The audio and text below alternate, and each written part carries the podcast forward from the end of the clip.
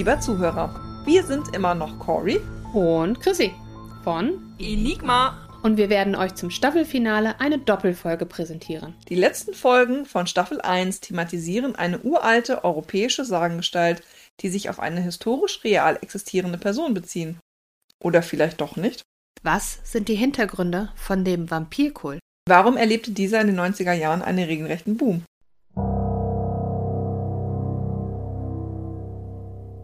Na dann, Chrissy. Ja. Wer kennt ihn nicht? Graf Dracula. Graf Dracul. Ja, jetzt bist du auch schon mittendrin. weißt du, worauf sich Bram Stoker an Stoker? Stoker. Stoker, ne? Mhm. Aber Bram? Bram Stoker. Okay. Ja. Das darfst du denn jetzt immer machen. Auf wen er sich bezieht?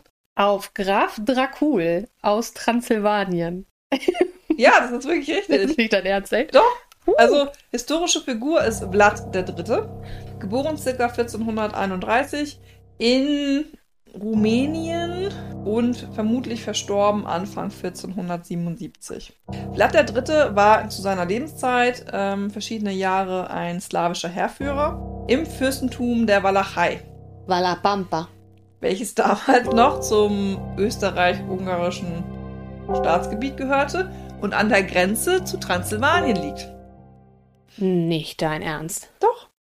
Welches Jahrhundert war das? 15. 15. Jahrhundert. Und dieser Vlad wird ja in dem Film und dem Buch auch thematisiert. Nee, nicht so richtig. Aber irgendwas ist da mit Vlad. Ja, da kommen wir gleich nochmal zu. So. Also, ja, also kommen wir, das wird sich gleich noch ergeben. Ich, nicht, nicht, dass ich die Stunde kaputt mache. Das ist auch völlig in Ordnung, wenn du das machst. Also schieß dein Wissen raus. Diesmal gehst du ja nicht völlig unverbeult hier Ja, rein. ich habe ein bisschen, ich habe auch recherchiert. naja. Schon vor Jahren. Ja. Ähm, genau, also, Vlad der Dritte hatte den Beinamen Draculae, zu Deutsch Sohn des Drachen. Draculae aus, aus dem Rumänischen. Genau, leitet sich nämlich von seinem Vater her, Vlad II., der Mitglied des Drachenordens war von Kaiser Sigismund. Kaiser von Österreich-Ungarn. Österreich-Ungarn. Ich weiß gar nicht, ob sogar deutscher Kaiser. Sigismund. Ja, Sigismund. Ist aber auch sehr erwartungsreich, oder? So, der kann ja nicht verlieren, weil sonst heißt er dann Verlieresmund. uh, der ist auch Kaiser gewesen. Kaiser Verlieresmund. Wahrscheinlich, ah, hm, genau. Wenn er nämlich, er war die ganze Zeit Siegesmund und in dem Moment, als er dann mal verloren hat, dann war er kein Kaiser mehr. Obviously. Verstehst du? Aber dann ist er auch, dann war er auch eher Todesmund. Todesmund. Aber gibt's das Wort nicht, Todesmund? Ja, das ist eine Sache, die ich dir nicht beantworten kann. Ja, Namenshistorisch bin ich ganz schlecht besiedelt. Todesmund. Irgendwas sagt mir das. Wahrscheinlich äh, habe ich mir das jetzt gerade eingeredet, innerhalb von Millisekunden, dass es das gibt. Oh, das ist immer schön, wenn Google plötzlich keine Vorschläge mehr hat. Google Todesmond gibt es und das ist ein Mhm. Thriller, ein Buch. Na, über Da das soll es heute aber nicht gehen. Nee, wir lenken ab. Obwohl wir geben- Bücher auch thematisieren werden. Ja. Ja, Mhm. aber dazu später mehr. Es ist ja schließlich eine Doppelfolge, in der wir heute sind. Der Beiname, also Draculae, ne, Sohn des Drachen, kannst du aber auch noch anders übersetzen. Ähm, denn im Rumänischen bedeutet das Wort Drak Teufel. Deswegen wurde Vlad III. auch Sohn des Teufels genannt. Ah, also äh, ist das, nee, also Doppelbedeutung des Wortes. Genau. Also es ist jetzt nicht so, dass die gesagt haben, der ist aber sch- blöd. Und dann ähm, verändern wir, so weißt du, so, so einen gemeinen Spitznamen zu geben. Und dann sagt man von wegen, der ist kein Teufelssohn, sondern, äh, kein Drachensohn, sondern Teufelssohn. Ja, also die, äh, meine Recherche hat ergeben, dass das rumänische Wort Drak halt Teufel bedeutet und dann Draculae ist ja eher ähm, aus dem Lateinischen. Mhm. Ne, und dann Sohn des Drachen. Ah, gut, alles klar. Die Übersetzung. Verschiedene Übersetzungen dann des Wortes. Mhm, die da möglich sind. Okay.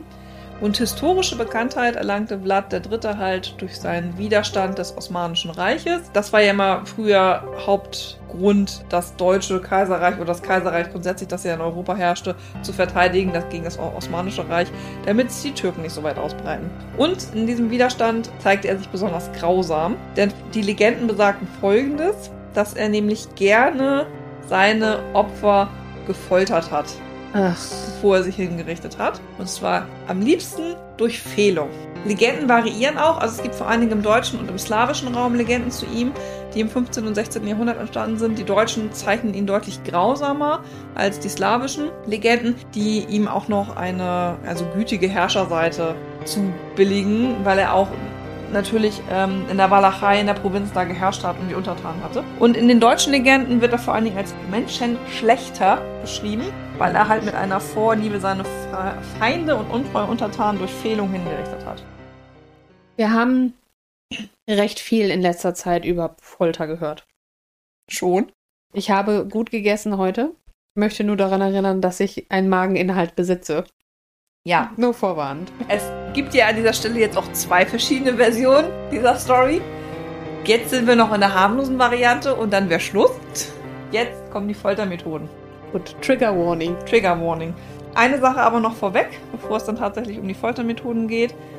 Ähm, er ist wohl auch dadurch bekannt gewesen, dass er das Blut seiner Opfer getrunken hat, um deren Kraft aufzunehmen und dadurch ein noch besserer Heeresführer zu werden, noch besser verteidigen zu können. Das habe ich schon mal öfter gehört, dass sowas, oder vielleicht kommt das tatsächlich auch aus der Geschichte, die ich gelesen habe, ich kann es nicht sagen, aber Blut zu trinken als Lebenselixier gibt es, glaube ich, auch in anderen Kreisen. Ja, und das gibt es auch tatsächlich sowohl historisch belegt, als auch in Legenden immer wieder. Mhm, genau. Und äh, das zieht sich tatsächlich als Motiv so ein bisschen durch. Okay. Na, dann kommen wir jetzt zu den Foltermethoden. Und also ich muss gestehen, ich habe mir auch nur das Fehlen näher angeguckt. Danach hat es mir dann nämlich auch schon gereicht. Also er hat zwei bevorzugte Methoden der Fehlung gehabt. Und zwar die eine fand mit einem angespitzten Pfahl statt. Und bei der wurde das Opfer, möchte ich jetzt schon fast sagen, also die Beine des zu Fehlenden äh, wurden rechts und links jeweils an ein Pferd oh. gekettet, kann man also angebunden. Ja. Und dann wurde der Pfahl eingeführt, bis er wieder aus dem Körper hervortrat. Ah, oh. Ja, weiter?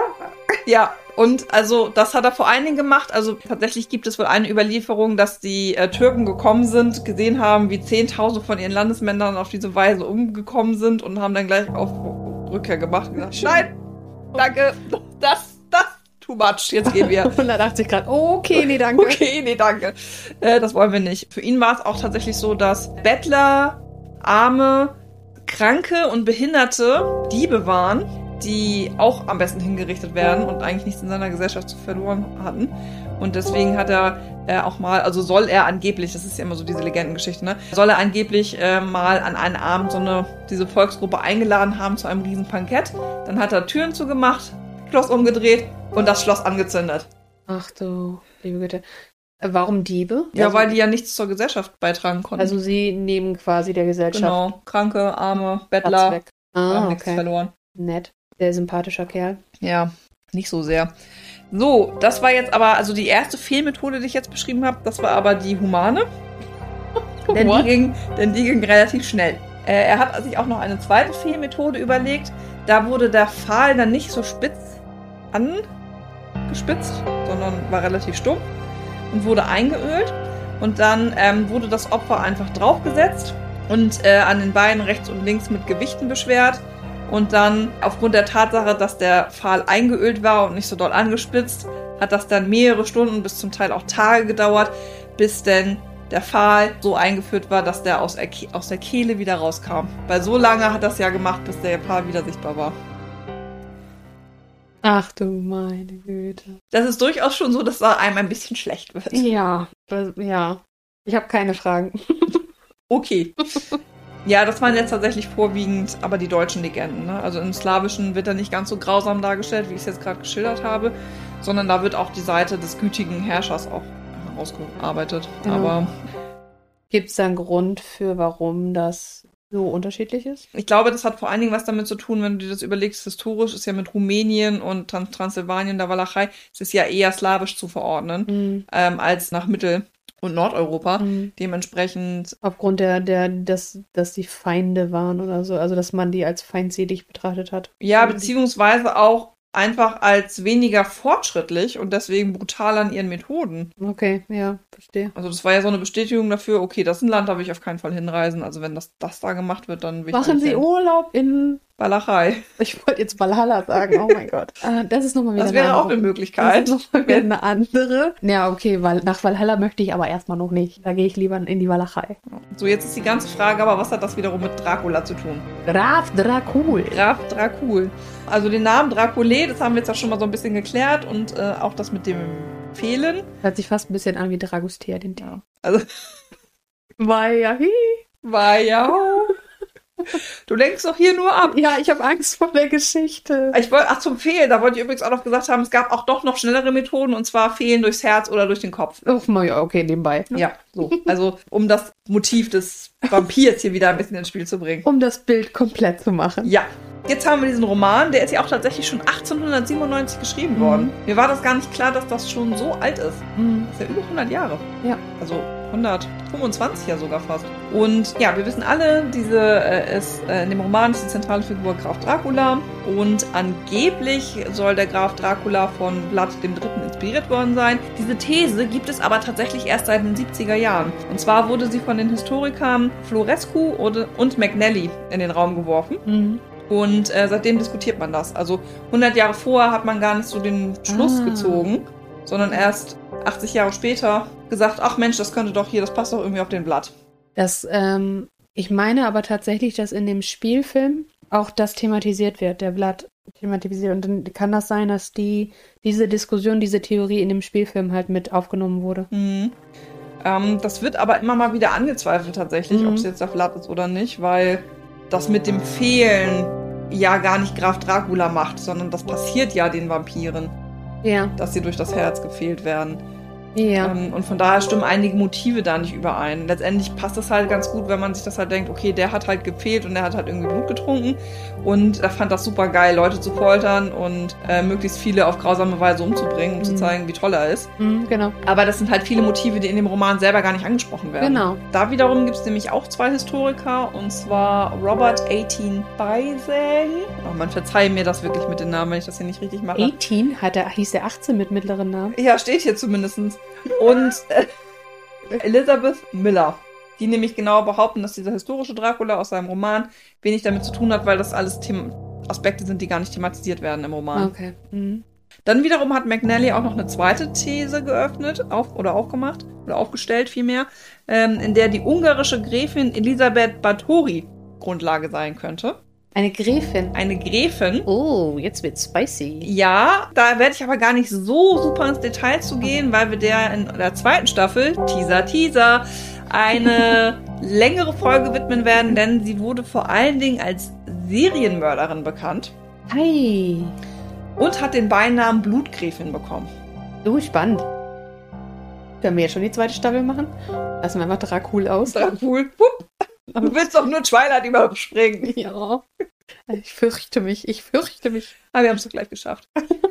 genau. Und äh, die wollte ich mir ganz gerne für eine extra Folge aufsparen. Da habe ich mich nämlich ein bisschen eingelesen in die Geschichte und dachte so, ja, Nice. das könnte ja auch mal was sein. Vor allen Dingen, jetzt muss ich doch noch mal einen kurzen Exkurs machen. Ser- Serienmörder hatten ja oft den Eindruck, dass sie so in den 70er, 80er Jahren, vor allen Dingen in den USA, irgendwie Mhm. in Anführungsstrichen entstanden sind. Aber es gibt natürlich historisch gesehen noch ganz andere, so wie jetzt ähm, offensichtlich diese ungarische Gräfin, die Blutgräfin, über Jack the Ripper. Den werden wir auch noch mal ausführlicher Mhm. betrachten, sowohl den alten als auch den neuen. Und äh, das ist also gar kein so neues Phänomen. Nee, das ist, äh, glaube ich, aber da äh, gerade in 70er, 80er Jahren hat das irgendwie noch einen ganz anderen Hintergrund, weil da ja auch die, der mediale Fokus nicht sich neu entwickelt hat und so weiter. Und die, das Bild von dem Kind auf, dem, auf der Milchpackung zum Beispiel. Solche Dinge sind da ganz anders entstanden. Ja, und hinzu kommt ja auch, dass es auf einmal so eine Häufigkeit hatte, ne? Genau. Also So, so Ted eine, Bundy, genau, so eine. Night So, Stalker, um dann nur zwei von den vielen zu nennen. mhm. Ja, da gab es irgendeine Dynamik, aber das Konzept ist alt. Dafür interessiert mich dann aber auch die Definition eines Serienmörders. Da werden wir dann nochmal Genau. drauf Da kommen wir dann eingehen.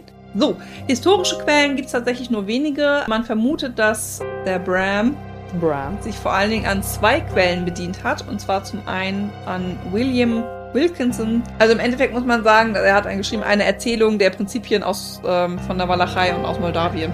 Und Das ist ein, Entschuldigung, das ist aber dann ein, ähm, ein wissenschaftlicher Text gewesen. Mhm, gut, genau. Und er hat sich auch ein Lese-Reise-Tagebuch von, wie ist sie, Emily Gerard genommen. Das hieß The Land Beyond the Forest, Facts and äh, Fancies from Transylvania, die nämlich tatsächlich, ich glaube, in Polen gelebt hat, aber da immer mal rübergereist ist. Denn das rumänische Transsilvanien ist zu Deutsch auch bekannt als das Siebenbürgern. Und dementsprechend war das auch eine Region, die dann früher oft besucht wurde, weil die eigentlich ganz hübsch ist. Und gar nicht so düster, wie sie sonst dargestellt wird. Ja. Aber diese Stimmung, die wird ja auch immer dargestellt, weil die Storys so sind. Genau. Und das Ja. rumänische Transsilvanien gehörte aber zum, wie gesagt, zum Königreich ähm, Ungarn und zur Monarchie Österreich-Ungarn und deswegen auch der Kaiser. Und Stoker hat halt selbst nicht gereist, sondern hat halt viele umfangreiche Nachforschungen angelegt. Das ging sogar so weit, dass die Zugfahrpläne, die im Buch erwähnt werden, auch mit der Realität übereinstimmen. Mhm. Und hat sich dann halt einfach an Vampirsagen bedient, so wie das mit der Sonne, dem Knoblauch, Meiden, lange Zähne, Blut trinken, hat er sich halt alles zusammengesucht und dann gerade in Bezug auf Transsilvanien sich halt an dieser Quelle von Emily bedient und ihrem Reisetagebuch, das sie geschrieben hat. Das passt ja dann aber auch zusammen, ne? Weil die Struktur der, des Buches, oder gehst du da noch drauf ein? Weil das ist ja ein Tagebuch, was da geführt wird in, in dem Roman von dem jungen Mann. Wie heißt der?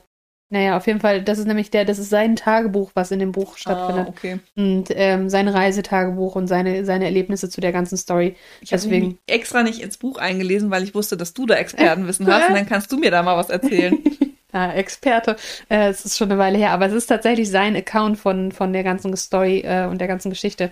Und das passt dann, wenn er das als Quellen hat, als Re Recherchematerial, dann passt das total gut da rein. Das ist, da klicken gerade ein paar Dinge bei mir zusammen. Ja, Das guck. So. Guck mal. Was ich ganz spannend finde, ist ja, dass er also auch gar nicht der Erste war, der darüber erzählt hat, weil es ja offensichtlich schon verschriftliche Vampirsagen gab, die er aber als erstes mal so zusammengezogen hat Mhm. und halt dann dieses, vor allen Dingen dieses Lesetagebuch oder Reisetagebuch sich gerade vorangenommen haben, weil die Emily nämlich eine Sagengestalt besonders hervorgehoben hat, und zwar den Nosferatu, Nosferatu. den sie als Untoten übersetzt hat. Ja. Äh, in deren Buch kommt zum Beispiel auch in Kapitel 16 der Name Abraham van Helsing vor. Van Helsing. Van Helsing. Und in Kapitel 18 beschreibt sie auch relativ ausführlich die Fähigkeiten und die Schwächen des Nosferatu. Aber Nosferatu wird von ihr übersetzt als der Untote. Genau, ich habe aber zu der Nosferatu-Legende, woher das kommt, jetzt hier gleich nochmal ein paar Informationen. Okay. Und kommt von Van Helsing von dir auch noch was? Äh, nee, Film mit Hugh Jackman. korrekt. Film nicht so gut? Hugh, Jack Auch korrekt. Hugh Jackman, gut. Immer. Das ist mein, mein Fazit. Van Helsing, ja, hm. Hm, Den muss ich mir nochmal angucken, um zu sagen, wie doof der war. Ja, Ähm. es gibt ja auch diese eine Verfilmung irgendwie mit Luke Evans, Dracula Untold. Oh ja! habe ich noch nie gesehen. Ich auch nicht. Aber gut, dass wir beide davon gehört haben. Oh. Aber es ist ja eine echte Faszination, aber da kommen wir noch zu. Das ist ähm, eine Faszination mit dem Thema. Ja, und gerade wie gesagt, seit den 90ern erlebt das halt einen regelrechten Boom. Also weil es ja von bis dann ist, weil jetzt, ähm, vorher war es ja so, du hast halt nur dieses Graf Dracula Mhm. gehabt von, äh, also dieses eine Buch. Und dann ähm, diverse Verfilmungen dazu. Es gibt ja auch eine Verfilmung, die Nosferatu tatsächlich heißt. Genau. Im Gegensatz zu den normalen Vampiren, Anführungsstrichen, wird Nosferatu auch immer so als hässlich beschrieben. Also buggelig, kahler Kopf, kann kaum reden, alle Zähne sind irgendwie spitz. Und äh, Vampire werden immer so als so eloquent und Elegant. Und ja, genau. so ein und bisschen äh, nur die, sozusagen. Und, ja, und nur die Eckzähne sind die Fangzähne Genau, und äh, aber so die- die- ne? Die verführen mehr oder weniger auch ihre Opfer, dass sie dann den Hals preisgeben. Das ist ja, Ja. auch so eine Geschichte. Genau. Hast du, hast du äh, Bram Stokers Dracula gesehen als Film? Nee. Das ist auch ein Trip. Also das ist, das ist auch, der ist ja auch, also der ist gruselig und irgendwie, der ist ganz merkwürdig, aber da steckt ganz viel drin. Kann ich nur empfehlen, den mal zu gucken. Also nicht alleine, nicht im Dunkeln, möglichst, aber der ist echt gut gemacht. Und da ist nämlich auch das, so diese Verführungselemente so zum, dass, Menschen sich hin verleiten lassen, so nach dem Motto, teilweise wirkt das auch wie so ein Drogentrip, das Ganze. Das wird übrigens auch nochmal in Buffy wiederum aufgenommen, denn in Staffel 5 ist es, glaube ich, am Anfang, dass sie einmal gegen Dracula tatsächlich kämpft. Ach, guck mal. Ja. Und dann ihr einer bester Buddy da, Sender, völlig von dem eingelurrt wird und dem völlig hörig ist, Ja. ohne überhaupt irgendwas, dass der irgendwas richtig gemacht hat, einfach nur weil er so charming ist. Das ist auch so ein, so ein äh, Legendenelement, was damit aufgenommen wurde. Aber bei Nosferatu nicht. Gerade noch eine ganz andere Frage gehabt. Wie sieht das denn aus mit den Dracula-Geschichten, die vor Bram Stoker waren? Weil du sagtest, der hat mehrere zusammengeführt. Hast du da noch andere Infos zu gehabt? Nee, außer dass er vorwiegend sich im British Museum bewegt hat und auch in diversen Bibliotheken und dann halt Volkslegenden immer zusammengezogen hat, weil es offensichtlich in jeder Kultur immer mal wieder Vampirlegenden gibt. Wo kommen die her? Tja, wahrscheinlich von den ganzen Adligen, die immer das Blut ihrer Opfer getrunken haben. So die Vlads in dieser Welt. Die Blats und die Blutgräfinnen. Blutgräfinnen und so ein Nosferatu. Nosferatu, genau. Und zwar, Die haben auch immer so abgefahrene Namen. ja, die hat sich hier auch tatsächlich an zwei Sachen bedient. Also zum einen leitet sich Nosferatu wahrscheinlich von dem Dämon Nosphoros, dem Pestbringer, ab, der der griechischen Volksmythologie entsprungen ist. Und wahrscheinlich die orthodoxe Kirche in Rumänien den Nosphoros als Namen einfach angepasst hat. Und da dann äh, Nesfuratu draus wurde. Und deswegen am Ende dann Nosferatu. Eine andere Theorie besagt auch, dass sie einfach den Übersetzer, den sie dabei hatte, dass der nicht so gut war und deswegen jetzt zu leichten Sprachschwierigkeiten kam. Und eigentlich in dem, jetzt muss ich mal kurz nachlesen, was war es hier? Im damaligen rumänischen, im Transsilvanien war Nesu Feritu eine Umschreibung für Teufel. Also wör- wörtlich der zu Meidende. Und äh, dass sie aus Nesu Feri- Ferito Nosferatu gemacht hat. Ups. Ja gut, aber wenn der Übersetzer auch nicht so doll ist, dann ist das auch Ja, nicht klar, so. dann ist es ja auch nicht ihre Schuld. Ja. Aber Mir äh, hat mal jemand von, entschuldige, dass ich da kurz Also- unterbreche, von einem Übersetzer erzählt, da, da ging es in einem Seminar darum, dass jemand in der Schule gemobbt wurde und der Übersetzer sagte dann zu dem englischen Speaker, den es da gab, and he was mobbed in school. Ja, das ist halt so eine Sache, ne? mm, Also schlechte Übersetzer gibt's halt viele. Schlechte Übersetzer gibt es überall. Darf jetzt übrigens auch selber jeder jetzt selber rausfinden, warum Warum das die Reaktion von Chrissy war. Äh, oh, das ist ein Trauma. Genau, und tatsächlich gibt es dieses ähm, Nesuferit, ich kann halt leider überhaupt gar kein Rumä Rumänisch, aber das gibt es auch im heutigen rumänischen Sprachgebrauch noch, obwohl das nicht unbedingt mit dem Teufel oder Satan gleich assoziiert wird, aber schon immer noch für was Schlechtes steht, beziehungsweise für eine verfluchte Person. Satan. Kennst du die Show? Satan? Ja. Nein. Das war so, es, hier, es gibt auch so diese ähm, Radio-Kurzgeschichtensendungen, so auf, was weiß ich, die Fräses auf, auf NDR, hast du davon mal gehört? Die kenne ich. Genau, und es gab in, in den 2000er oder so gab es auf, einer, in, auf einem Radiosender Satan, die Serie. Und der hat immer angefangen mit Heute ist das Ende aller Tage. Und dann sind ihm immer ganz schlimme Sachen passiert. Gar nicht ausführen. Also es war immer so das Konzept, Okay. dass Satan immer gestoppt wurde. Wurde auch schon mal vom kleinen Kind gestoppt. Wer mich du? bin Lucifer. Luzi ist ein Mädchennamen. Gehst du mit mir rutschen? Ja, das war übrigens Satan. Sehr witzig. Ja, kann Jetzt ich muss ich aber an Lucifer denken. Ja, jetzt, daran musste ich immer dran denken, als wir über. Wann haben wir denn über Lucifer gesprochen? War das bei der Krampus-Folge? Vielleicht. Wir haben auf jeden Fall über Teufel gesprochen und so weiter. Das haben wir. Und da musste ich immer an Lucy denken. Ach genau, und Lucy Gray, da musste ich auch immer an Lucy ist ein Mädchennamen denken. Ja, zu Recht.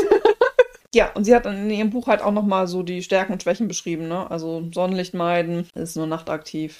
Und die haben das sozusagen alle voneinander immer übernommen. Also er, also eigentlich hat Bram Stoker am meisten, also er hat von allen anderen genommen. Ja, Und das, war so, genau das, was du sagtest, zusammengeführt. Und dann ist das so die Basis, worauf andere auch mit aufgebaut haben. Genau, und dann wurde seins, beziehungsweise diese Nosferatu-Legende ja des Öfteren verfilmt, also bestimmt fünf, sechs Mal dann im Laufe der nächsten 100 Jahre, in verschiedenen Varianten. Und dann kam es ja in den 90ern zu so einem Vampir-Kultboom. Ich habe mich immer gefragt, ob es daran liegt, dass dann mit Brad Pitt und Tom Cruise Interview mit einem Vampir veröffentlicht wurde. Oh, der war aber auch cool. Den mochte ich. und den- Oh, den muss ich nochmal wieder gucken. Habe ich den auf DVD? Ich glaube nicht.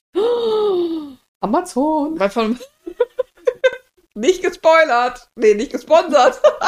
Aber gespoilert. Aber, oh ja, das kann gut sein. Wann kam der raus? Ja, das habe ich nämlich auch gefragt. Aber war das nicht so 91, 92? Das kann gut sein. 94? Ich meine Anfang der 90er. Anfang der 90er. Die, oh, und die kleine Kirsten Dunst. Die den ersten Kuss von Brad Pitt gekriegt hat. Ja, 94. 94 kam der raus. Ja. Meine Güte, da haben wir ja schon eine richtige Zeitspanne jetzt abgedeckt. Ich glaube, wir brauchen jetzt mal eine kurze Pause, um das Ganze zu verarbeiten. Ich schlag mal vor, wir machen jetzt mal eine kurze Kaffeepause von hm, zwei Wochen und dann unterhalten wir uns über den aktuellsten Hype um die äh, lieben Kreaturen mit den langen Fangzähnen. Ich freue mich drauf. Vielen Dank fürs Zuhören bisher. Und bis zum nächsten Mal bei Enigma.